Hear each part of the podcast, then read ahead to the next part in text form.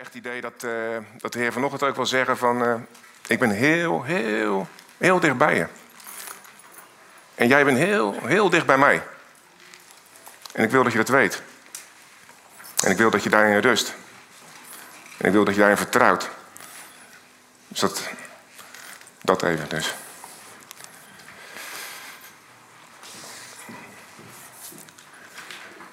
Voordat jullie denken van die man is ernstig ziek geweest. Ik ben in, uh, in een bad met krentenbollen gevallen. Nee, nee, ik heb, uh, hoe heet het ook alweer? Herpes uh, simplex, was dat het? Herpes simplex heb ik. Dat is een ernstige aandoening. Dus zolang we niet gaan zoenen gaat alles goed. Maar uh, eigenlijk is het iets wat ik niet wil accepteren. En het is, het is een verminderde weerstand. Ja, ik heb geen verminderde weerstand. Ik ga mee in het gevoel dat ik minder, verminderde weerstand heb. Ik heb twee keer een, eh, een, eh, griepaanval, noem ik het tegenwoordig. Dus uh, het is niet van je krijgt griep. Nee, ik heb twee keer een griepaanval uh, tegengesproken. En die is niet doorgezet. Ik ben ook daadwerkelijk niet griep, griep, ziek geworden. Dus dank je daarvoor. Maar ja, deze zag ik even niet aankomen. Dus het is een uh, koortslip in het kwadraat, zeg maar. Dus maar uh, ja, het thema van vandaag is twijfel overwinnen. Dus we laten ons daar niet voor uit het veld slaan. Ja, en ik hoop gewoon dat het, uh, het woord van vanmorgen... dat het ook jullie gaat zegenen. Ik vertrouw erop. En ehm, laten we maar gewoon starten. We zijn... vorige week zijn met de ouders samengekomen. En ehm, goed, ik bereid altijd een beetje wat voor dan... En ik denk, laat ik eens uh, naar de gemeentevisie nog eens kijken. Die weten we allemaal nog natuurlijk. Dit is, ja, oké. Maak de volken tot mijn discipelen en doop ze in mijn naam. En Matthäus uh, 28, vers uh, 19. Maar toen viel me eigenlijk mijn ogen op, op een vers, twee versen eerder. En dat is vers 17. en daar stond... Matthäus 28, vers 17, dat zegt... Toen zij hem zagen, aanbaden zij, maar sommigen twijfelden. Dus ze waren aan het bidden, aan het aanbidden en twijfelden. Ik weet niet of jullie wel eens twijfelen. En het gaat niet over van wat zal ik vandaag eens aantrekken. Of wat zullen we vandaag eens uh, gaan doen. Of nee, over dingen die ertoe doen. Over je relatie met de Heer. Wat er gebeurt in je leven. Soms ga je twijfelen. Dat, dat, is gewoon zo. Tenminste, bij jullie allemaal niet, bij mij misschien wel dan als enige. Maar je twijfelt wel eens. Maar God geeft ons eigenlijk alles om niet te twijfelen. En als ik de laatste drie preken uh, even op een rijtje zet. De eerste preek was van Rob. Die sprak, sprak over genezing. En ja, wat, wat geloof je nou? Daar slaat het al toe, hè? Genees God, ja. Genees God, nee. Ik ken een uitslag, dus God geneest niet. Twijfel. Een week daarna, Marjan, over de grootheid van God. Hoe we daarvan onder de indruk zouden moeten zijn. Ja, misschien dat je denkt van ja, eh, als ik naar de wereld kijk, ik zie niet altijd Gods grootheid. Kan ook je twijfel voeden. En Kees vorige week met het, eh, het paard wat tot zijn, eh, tot eindje moet komen eigenlijk... voordat hij uiteindelijk toegeeft dat het beter is dat hij stopt met weerstand bieden... en geholpen kan worden. En een van de vruchten daarvan was eh, de meekness, de barmhartigheid. En ik denk van ja, wil ik daar wel doorheen gaan op die manier? Dan kan ook nog twijfel bij je oproepen zijn allemaal redenen, er zijn er wel duizenden één meer misschien, maar dat zijn dingen die in ons leven spelen. En de Bijbel spreekt er ook over, hè, van twijfel niet. Dus het speelt. Het is, we moeten het niet onder stoelen of banken steken, het speelt. Maar God geeft de uitkomst voor. Eerst twijfel. Ik heb een nieuw woord geleerd. Etymologie. Dat is woordopbouw. Twijfel, het, gedeelte twee van twijfel, dat uh, is gebaseerd op het woord uh, twee. Dus dat is wel, niet, twee gedachten hinken. Misschien komt dat daar wel vandaan. Daar komt vandaan. Dat is al zeer boeiend. Dus in lijn ook met wat in de grondtekst van uh, het, het, Griekse staat. Want daar heet het uh, distatso. En dat is ook te duplicate, dus dubbel. Je, je, wandelt op twee, je wandelt op twee gedachten, twee paden.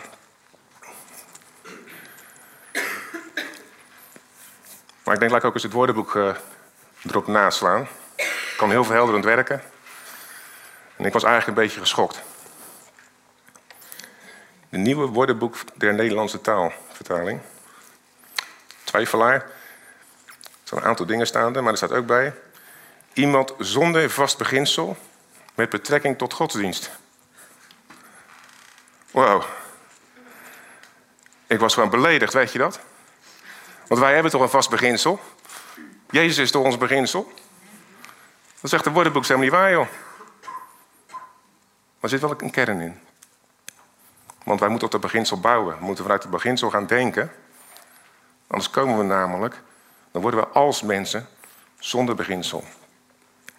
En dat staat hier. Als je twijfelt, dan weet je niet wat je moet doen. Besluiteloosheid staat er ook bij.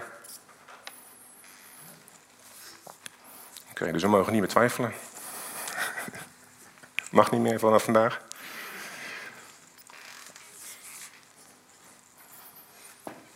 Is dat haalbaar? Mag niet meer twijfelen. Is het iets. Uh, is het handig om te twijfelen? Ik weet niet, als je een huis koopt van, uh, van 4 ton, dan wil je misschien even twijfelen. Of of je huis moet verkopen en ze bieden de helft van wat je er wil veel hebben. Moet je misschien even nadenken.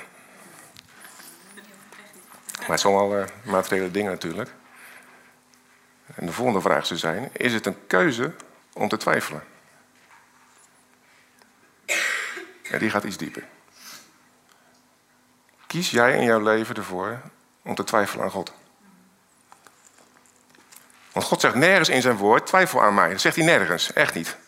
Hoef je echt geen uh, Bijbelleraar voor te zijn. Je kan erop vertrouwen dat het niet staat. Dus. Sterker nog, twijfel, de twijfel, daar wordt in de Bijbel redelijk stevig over gesproken, door onder andere Jacobus. Die zegt, uh, Jacobus 1, er staat, maar wij moeten bidden in geloof, in geen enkel opzicht twijfelende, want wie twijfelt gelijkt op een golf de zee, de zee, die door de wind aangedreven wordt en opgejaagd wordt. Want zulke mens moet niet menen dat hij iets van de Heer zal ontvangen. We moeten bidden in geloof. En dat is niet van we moeten bidden, want we zijn een christen en dan gaan we met elkaar zitten. Nee, in geloof. En zoals het daar staat, is het ook in kracht. Dat is niet twijfelende, we moeten bidden in kracht. Dat staat er in het woord van God. Ik denk van ja, maar dat is, dat is gewoon lastig met alles wat er op ons afkomt. Nou, even terug naar die gemeentevisie. Je ziet met uh, Matthäus 28 mag op. ja. Dit was eigenlijk wat ik, wat ik voorbereidde voor die, voor die avond met de oudste. En wat uh, grade out is, dat is, dat is uh, de visie van de gemeente. Of eigenlijk de visie van God eigenlijk. Gaat heen, maakt de volken tot mijn discipelen. En doopt hen in de naam van de Vader, de Zoon en de Heilige Geest. En leer onderhouden al wat ik u bevolen heb. Maar die twee versen eromheen, heb ik aan David specifiek gevraagd, laat die even eruit springen. Want die sprong van mij eruit toen ik het las. Weet u nog het vers wat ervoor stond? Sommigen twijfelden. Dan zegt Jezus: Mij is gegeven alle macht in de hemel en op de aarde. Zij komt ons al tegemoet. Dan komt de opdracht. En dan zegt hij, precies wat ook gezongen werd daarnet. Ik ben met u al de dagen tot aan de voleinding der wereld. Ik ben met u alle dagen. Is hij met jou tot aan de voleinding der wereld. In jouw strubbelingen, in jouw gedachtegangen, in de dingen die goed gaan, in de dingen waar je zegt van nou dit gaat niet goed. Hij is bij jou. Hij is bij jou. En je hoeft ook niet alles te weten om, niet, om, om te gaan, niet te gaan twijfelen. Je kan ook in vertrouwen wandelen. Zonder dat je dingen zeker weet, toch in vertrouwen wandelen. En dat, dat vinden wij niet prettig. Want wij willen graag weten waar we aan toe zijn, willen het berekenen, willen het liefst nog plannen. Ja, zo werkt God gewoon niet altijd. Dus gaat om vertrouwen. En onze twijfel, onze twijfel die, wordt, die wordt eigenlijk aangewakkerd door de duivel. Dus hier in het begin is het al mee begonnen. Van nee joh, God heeft helemaal niet het beste met jou voor. Sterker nog, hij houdt dingen voor je achter dat jij niet verder komt. Dat is jouw God, zegt hij dan tegen de mens. En de mens gaat nog twijfelen en die gelooft het. Nou, we weten wat daar volgde. Hij is de vader van de leugen. Hij is de vader van de leugen. En de Bijbel zegt dat je daarmee moet stoppen. En dan ga ik iets heel geks zeggen, want uh, wij hebben, als we, we hebben geneesdiensten gehad en dan spreken we tegen het been, of we spreken tegen de rug, of we spreken tegen de bankrekening, hebben we ook al gedaan. Dat kunnen we allemaal nog net handelen. Maar dan ga ik zeggen, je moet gaan spreken tegen je gedachten. Dus je krijgt gedachten waar je denkt van, eigenlijk alle gedachten die van God afleiden, die zijn niet van God. Zo simpel is het. Dus of het is van jezelf en de duivel speelt erop in, of het is gewoon rechtstreeks van die, eh, van die uh, figuur. Zullen we maar zeggen. 2 Korinthe 10 zegt daar wat over. Die gedachten mag je pakken. Die mag je inpakken. Die mag je toespreken. En die mag je onder de gehoorzaamheid van Jezus brengen. En dat is even een hele rare manier van denken. Dus je gaat je eigen denken toespreken. Nou, dat is, uh, vind ik een beetje raak, hoor. Een beetje normaal blijven doen. Staat hij voor? Want de wapenen van onze veldtocht zijn niet vleeselijk. Dus je kan ze al niet zien. Maar krachtig van God tot het slechte van bolwerken. Zo'n gedachte is een bolwerk. Die moet geslecht worden. Of met, een eenvoudig Nederlands, dan moet je gewoon afzagen tot op zijn wortels. En hoe doen we dat? Die bolwerken, die redeneringen, elke schans, alles wat tegen God opgeworpen wordt, elk bedenksel, brengen als krijgsgevangene. We capture it, staat in de grondtekst. We pakken het in en we laten er Jezus mee dealen. Jij gaat er niet mee dealen, laten Jezus ermee dealen. En dat is de sleutel. Als jij ermee gaat dealen, wat we denk ik allemaal bij tijd en waarde doen, dan is de kans op falen vrij groot. Het kan ook dat het lukt, dat je een succesje boekt een keer. Nou, dan zijn we heel blij met z'n allen. De zalen weer vol. Maar Jezus zegt, breng het onder mijn kracht. Breng het onder mijn verantwoording, want het is mijn verantwoording. Want Jezus is namelijk het hoofd van de gemeente, van de gelovigen, van jou en van mij. Laat hem dat ingewikkelde gewoon doen. Je hebt echt je voorstellingsvermogen daarvoor nodig om dat te kunnen doen. Gedachten pakken die je niet wil, maar van ja, dit is gewoon niet goed. Het kan tot, van iets heel eenvoudigs zijn tot gewoon regelrecht een eh, zonnige gedachte. En dat gebeurt. We zijn nog steeds zondaars. Helemaal vrijgekocht, gelukkig. Maar die gedachten die willen toch ingang vinden. Pakken. En bij Jezus brengen. En hem de eer geven dat ook voor die gedachten dat die jou niet meer kunnen raken. Dat die jou niet een slecht persoon kunnen maken. Want je bent ervan vrijgekocht. Je bent ervan vrijgekocht. En toch twijfelen we nog. En als ik die teksten uit het woordenboek neem, dan was ik echt... Ik, was, eh, ik zat gewoon te balen eigenlijk dat dat las. Ik denk van, wow, weet je. Ik heb geen... Mijn beginsel is niet goed. Of ik ga niet uit van mijn beginsel. Dat was echt, ik denk van, ja, dat, dat me wel aan, aan het denken.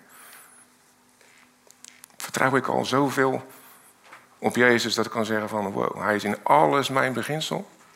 In alles wat ik meemaak is Hij mijn uitgangspunt. Zal ik het eerste zijn die het zeg? Bij mij is dat nog niet zo. Daar faal ik in. Maar het is niet zo heel erg. En daar komen we zo meteen op, want uh, Jezus zegt van jij bent een tempel. Jij bent een tempel van de Heilige Geest, ben jij. En daar gaan we over praten. En dan wil ik vragen aan David of hij uh, een fantastisch filmpje wat hij heeft, of hij dat even op wil zetten. En het gaat over de tabernakel. Schitterend, hè? Mag het volgende plaatje op, Chris?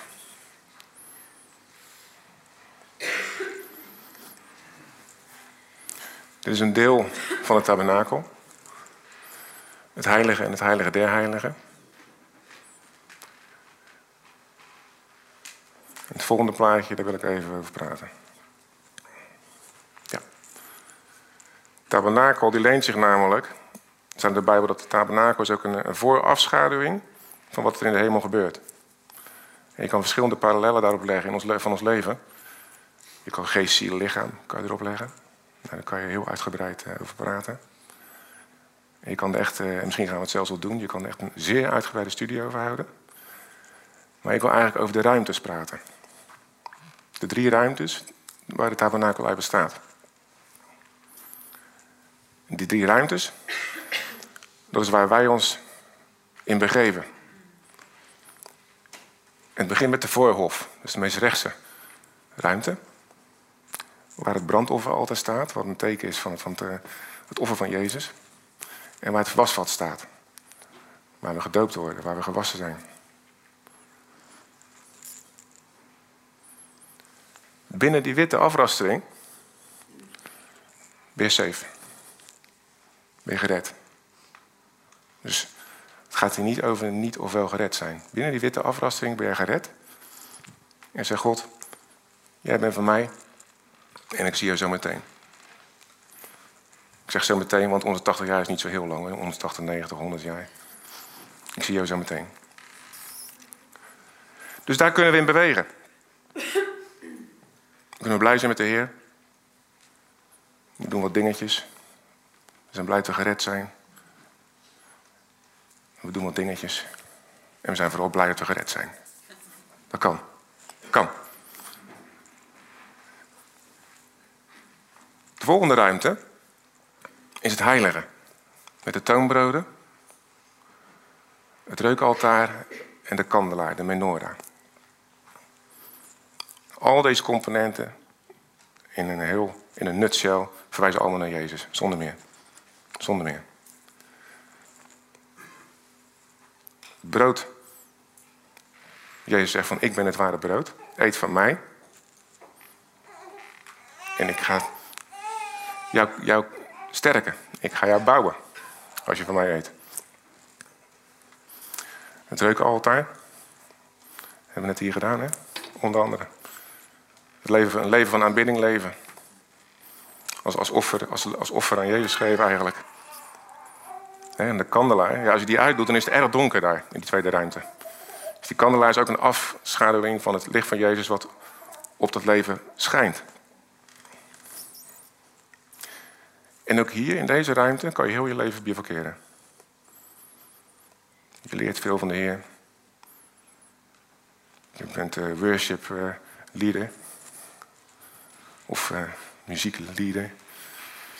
Je gaat elke keer naar de dienst, fantastisch. Je volgt elke uh, sessie die, uh, die er is te, te weten over, over het woord van God. En nog twijfel je. Je bent gered, hè, had ik het al gezegd. Het gaat hier niet over onze redding, mensen, echt niet. Het gaat over wat het offer van Jezus op waarde inschatten, daar gaat het over. En iets pakken wat fantastisch is, wat voor jou en voor mij klaar ligt, of niet. Dat is een keuze.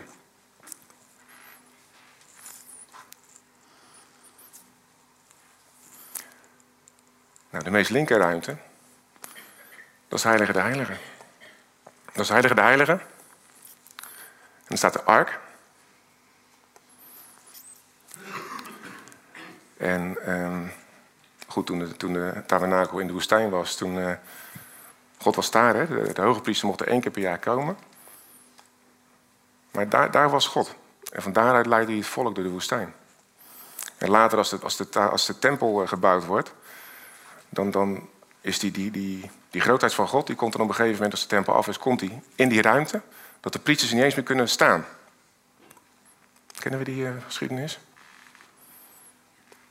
En dat is de ruimte waar wij, waar moeten zitten. Het is niet een doel, het is geen, het geen uh, carrière ladder. Het is wat Jezus voor ons klaar heeft gelegd. Maar alle gedachten die niet van Hem zijn, buiten blijven. Die zijn buiten.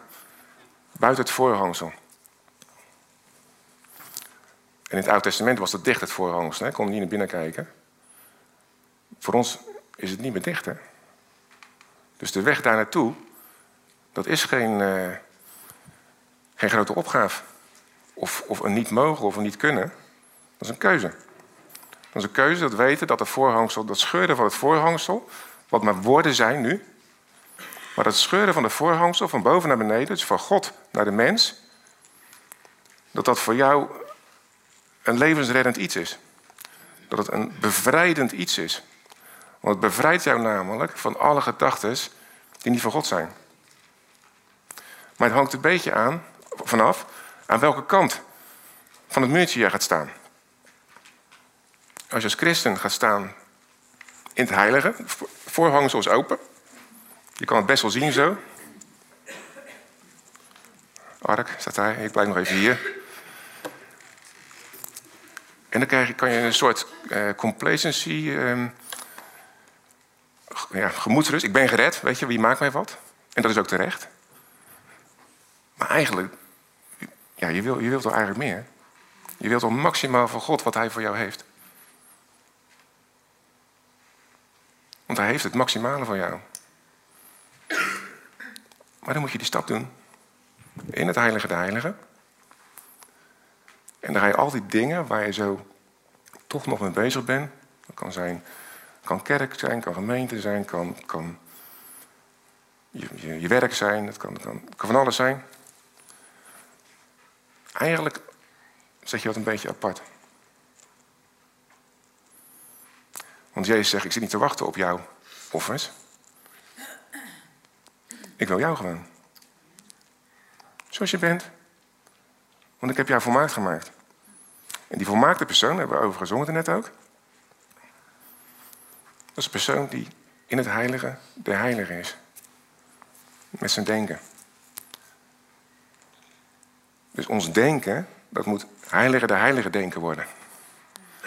En niet voorhof denken. Ik ben blij dat ik gered ben. Maar ik heb nog zoveel dingen die uh, mij weerhouden van in het heilige, de heilige plaats te nemen. Ik kan wel duizend redenen noemen waarom ik dat niet zou moeten doen. Ja? Nou, denk nog even na of dat gedachten van jou zijn of van de Heer. Maar ook in het heilige de heilige kan je nog denken van... nou, ik ben eigenlijk best lekker bezig. Oeh, man, de laatste worship gingen er vier plat. Dat was echt top. Echt. En toen ik wegging, toen zijn er nog tien naar me toegekomen. Zo, het liep goed vandaag. Het was goed geregeld.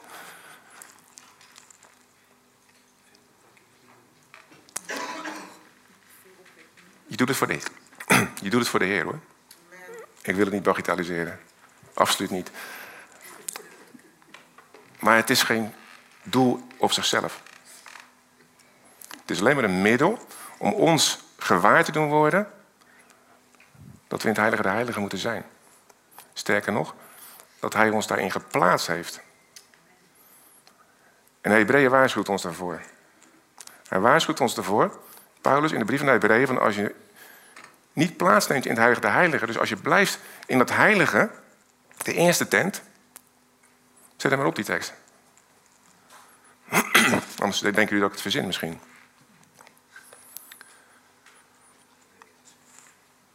Hebreeën 9. Ja. Maar in de tweede alleen de hoge priester. Dus dat is het heilige de heilige.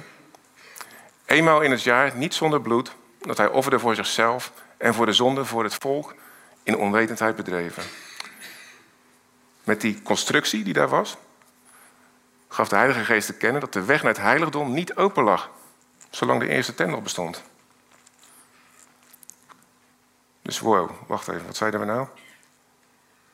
Jezus' voorhangsel is gescheurd, dus ik hoor gewoon hier. Maar omdat ik hier blijf, zie ik niet wat daar gebeurt. Niet goed. Dus met jouw leven hier beperk je jezelf. Misschien beter gezegd, beperk je God. Je beperkt Jezus met de potentie wat hij in jouw leven kan doen. Want dat komt hier tot zijn recht namelijk. Hier ga je namelijk dingen aanspreken, gedachten capturen, mensen genezen. Of beter gezegd, Jezus door jou. Maar dat is hier. Kan het hier dan niet? Tuurlijk kan dat. Tuurlijk kan dat. En hier? Hier kan het toch ook? Tuurlijk kan dat. Maar hier is twijfel. Hier is onzekerheid. Ja, ik ben gered, maar ik weet eigenlijk niet precies hoe het werkt. En waar moet ik nou heen? En, en nou, hier, uh, ja, hier moet je heen. Wij weten het al. Heilige, heilige. Of heilige, top. Ja? En dat is, dat is goed. Maar uiteindelijk moeten we met z'n allen daarheen. In onze bovenkamer moeten we hier zijn, in het heilige de heilige. En dan zijn we niet, zoals Jacobus zegt, van heen en weer geslingerd door allerlei leer van wie dan ook. Want de een zegt dit, de ander zegt dat. Initiatief in de gemeente daar, initiatieven daar. Dat is allemaal fantastisch. Maar het zit, dat is heilige denken. Het heilige de heilige, als we dat ons uitgangspunt wordt, hè, waar de woordenboek van zegt, je hebt geen basis, je hebt geen uitgangspunt. Als ons uitgangspunt het heilige de heilige is, dan gaan die initiatieven en die dingen die in jouw leven spelen, die gaan of weg, of op zijn plek vallen. Maar het verschil tussen heilige de heilige denken en heilige denken, in het heilige ben je zelf nog best wel bezig. Je bent aan het eten van de toonbroden, je bent het woord aan het totje aan het nemen. En is goed. Je bent eh, aan het worshipen. Oh, is goed. Ik ging niet zingen hoor. Dat wil ik jullie niet aandoen. Maar in het heilige de heilige, dan zeg je, Heer, u het maar. Ik geniet van u, omdat u mij gewoon accepteert zoals ik ben. Ook als ik faal. Ook als ik niet goed mijn best doe. Ook als ik mijn twijfels heb gehad over u. Hier neemt u alles weg wat niet in het leven hoort van een kind van God. Want dat zegt Jacobus, twijfel hoort niet in het leven van God. En dat zegt de Hebreeënbrief, jij hoort in het heilige der heiligen. Dat gaat jou die kracht geven, want daar, de ark is in feite Jezus. Daar is die kracht voor jouw leven. En als je vanuit die context ook uit het heilige der heiligen zeg maar, een stukje toonbrood pakt, dan snap je het opeens. Dan valt opeens die tekst op zijn plek. Dan denk je, nou snap ik wat er bedoeld wordt. Maar als je vanuit de voorhof een stukje toonbrood pakt, terwijl je zelf eigenlijk niet eens precies weet, echt weet wie Jezus is, dan valt het niet. En dan komen die twijfelgedachten.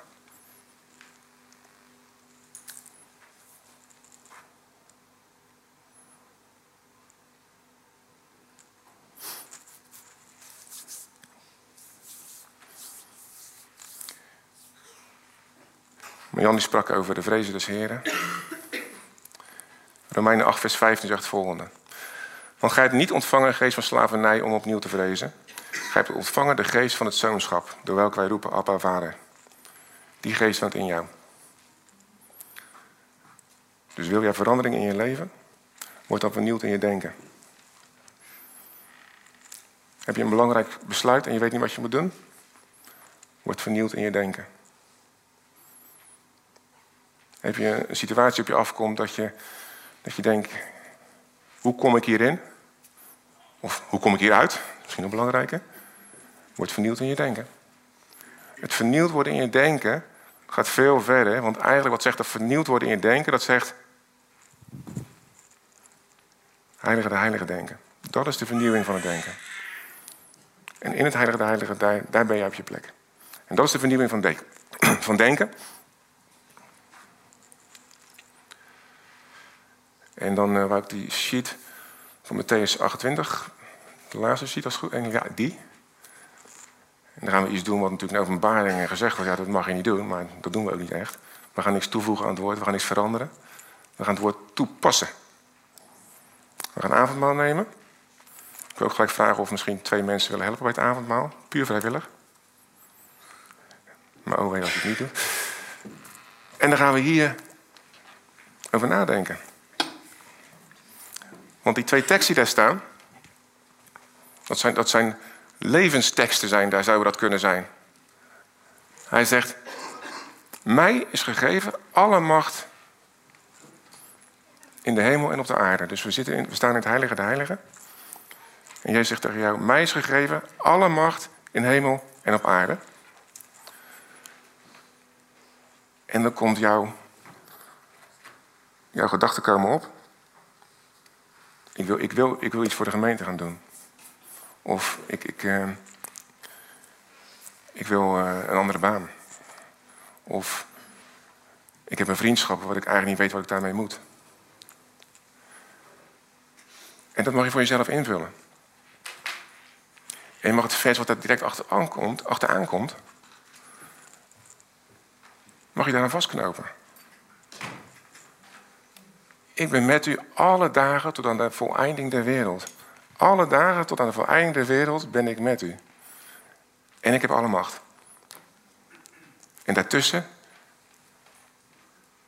kan jij bewegen. En dan kan je de dingen waar je over twijfelt, die kan hem geven. En van hem verwacht, want hij heeft alle macht. En hij is altijd bij je. Maar het gaat het best werken als we dan wel in dat heilige de heilige blijven. En niet denken, ik heb het nou geuit en nu ga ik weer naar de voorhof. En ga ik toch zelf aan de bak. Ja? Zullen we dat eens met avondmaal gewoon uh, gaan doen?